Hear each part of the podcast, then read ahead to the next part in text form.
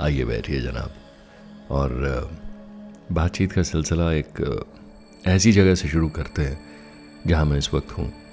कई दफ़ा हम लोग कुछ चीज़ों से स्ट्रगल करने लगते हैं। We want to force the issue for instance आज जबरन मैं कुछ करने की कोशिश करना चाहता हूँ और वो है शायद रिकॉर्ड करके कुछ बातें आप तक पहुँचाना। सो so, जैसे मैंने शुरुआत की सबसे पहले बहुत कुछ ऐसा था जो रुकावटों से भरा हुआ था। कई दफ़े आवाज़ साथ नहीं देती और कई दफ़े आप छोटी छोटी इंटरप्शन से जूझते हैं।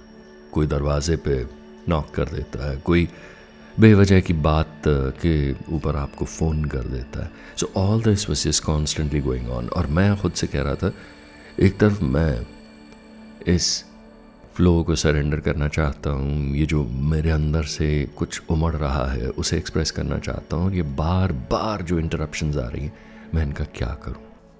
उसी लम्हा मुझे इस बात का एहसास हुआ कि ये इंटरप्शंस इसीलिए आ रही हैं भाई साहब कि आप फ्लो को सरेंडर नहीं कर रहे। आप उस बहाव के विपरीत चलना चाह रहे हैं। और मैंने उसी लम्हा एक गहरा सांस लिया एंड आई जस्ट सरेंडर्ड जो इस वक्त मैं अपने एक मेंटल विल के साथ करना चाहता हूँ, एक विल पावर का धक्का देना चाहता हूँ, उसे अगर मैं डिवाइन विल को सरेंडर कर दूँ, जिस तरफ़ इशारा हो रहा है, जो काम यकायक मेरे सामने खुद ब खुद आ रहा है, मैं उसे क्यों ना अंजाम दूँ और लड़ना छोड़ दूँ? एंड जब ये अंदर की जद्दोजहद और कॉन्फ्लिक्ट ख़त्म होने लगता है और आप अपने सामने जो प्रत्यक्ष रूप से काम आया है और जो आपकी अटेंशन डिमांड कर रहा है आप उसकी तरफ़ लौट आते हैं तो आप इस मुक़दस लम्हे में आकर उस काम को अंजाम देने लगते हैं पूरी शिद्दत से पूरी ऑनेस्टी ईमानदारी से उसी लम्हे में खुदा और ये तमाम कायनात की कंस्परेसी आपके फेवर में काम करने लग जाती That's what I started to do. If my pet needed attention, I turn around and had a conversation उसकी आँखों में झाँक कर उसी से गुफ्तगु शुरू कर दी। अगर ज़िंदगी में कुछ और ऐसा है जो इस वक्त आपकी तवज्जो डिमांड कर रहा है just attend to that don't try to force the issue यही समझा।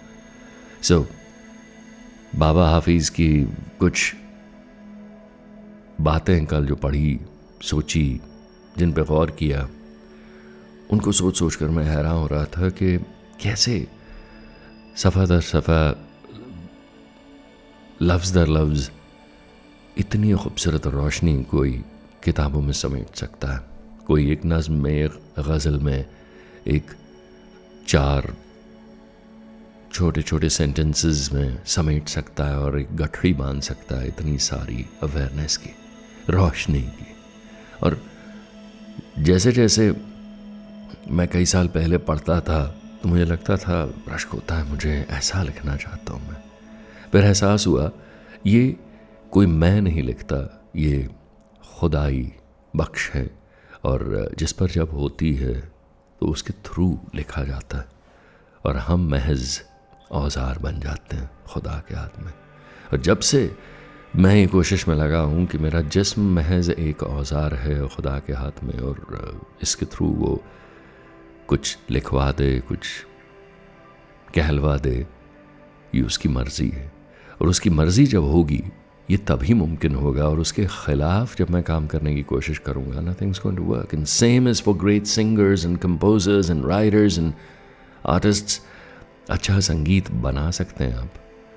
लेकिन जब आप अपनी शान व शौकत, अपनी बेशुमार आपकी जो पब्लिसिटी है और आपके फैंस हैं, आप जब उनके हिसाब से मोल्ड करके कुछ लोगों को खुश करने वाला बनाने लगते हैं, उसी वक्त वो जादू आपके अंदर से सिमट जाता है। And what you make is ordinary because it's manipulated वो उस सोर्स से नहीं आ रहा जहाँ से आना चाहिए। उसकी मोटिवेशन उसकी इंस्पिरेशन वहाँ से नहीं आ रही जहाँ से आनी चाहिए। उसके बनस्बत वो वहाँ से फूट रहा है। जहाँ खुदा का झरना नहीं, बस एक आर्टिफिशियल टैप लगा है।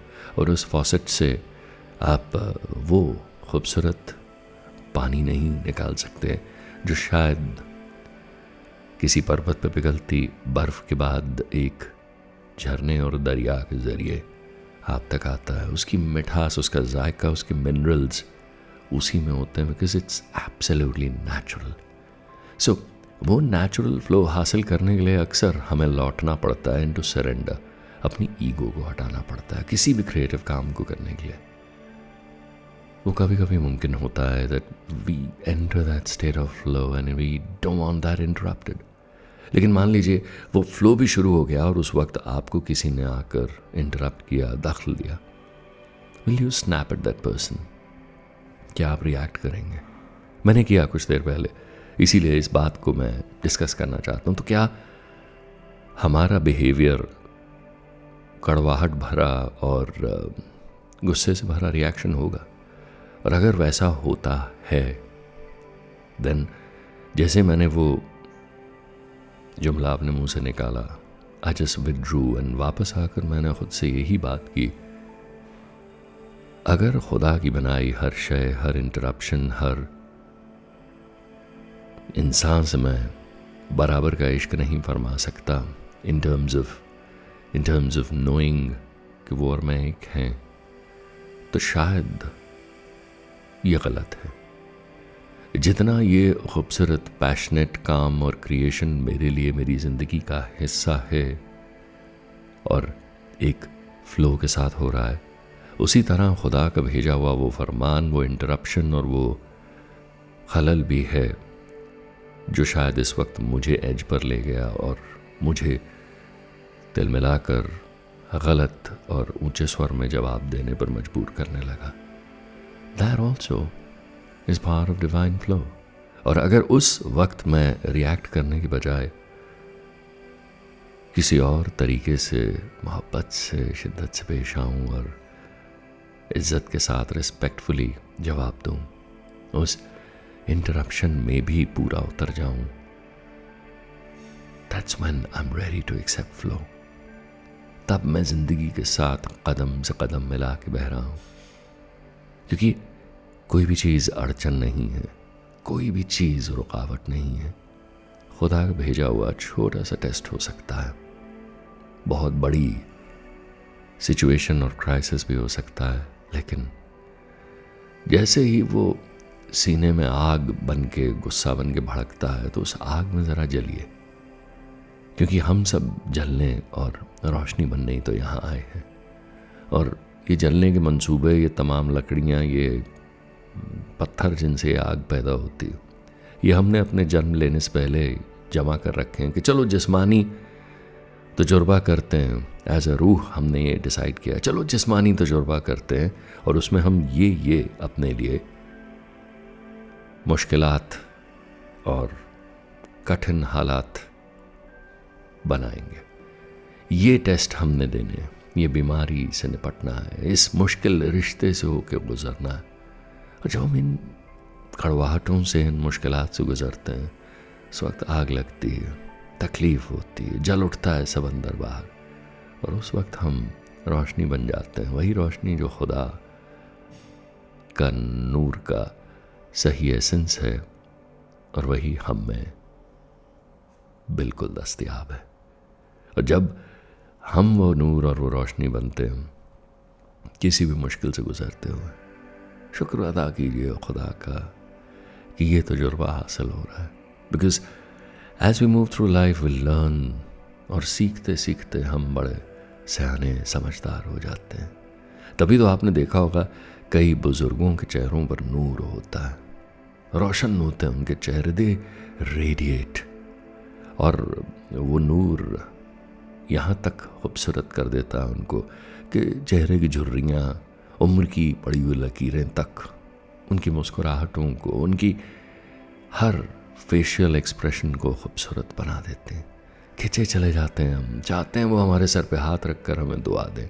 और वो वो लोग हैं जो ज़िंदगी के तजुर्बों को बड़ी खूबसूरती से ले रहे हैं।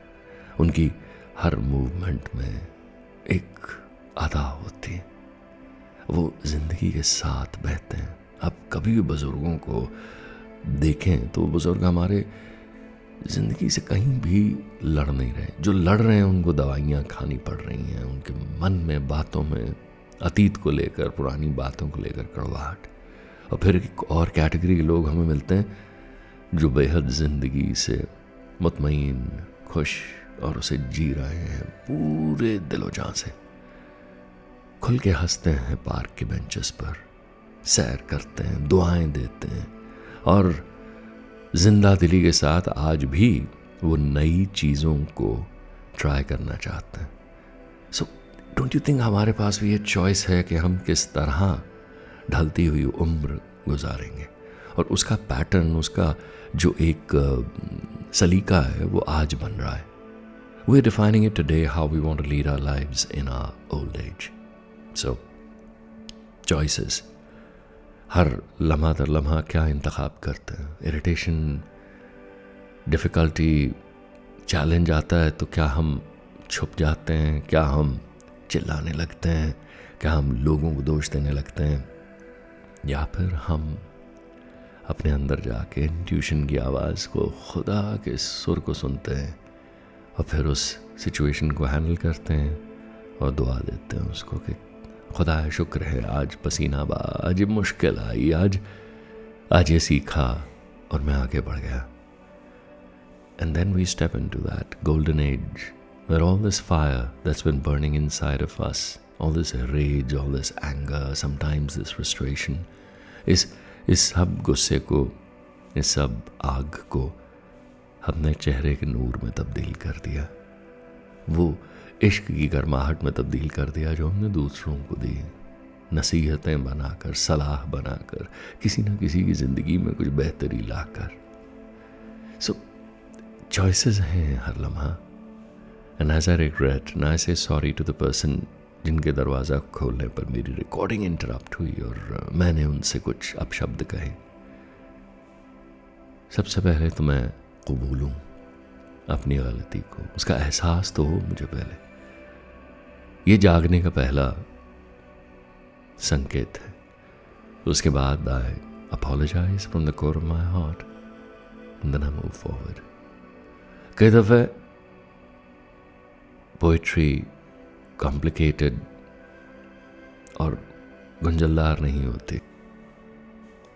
वो सहज, सरल, आसान और ऑब्वियस होती है, लेकिन नज़र नहीं आती। पारदर्शी होती है। पानी होती है, जिसमें बहना, जिसके छींटों से मुँह धोना, कई बार जगा देता है नींद से।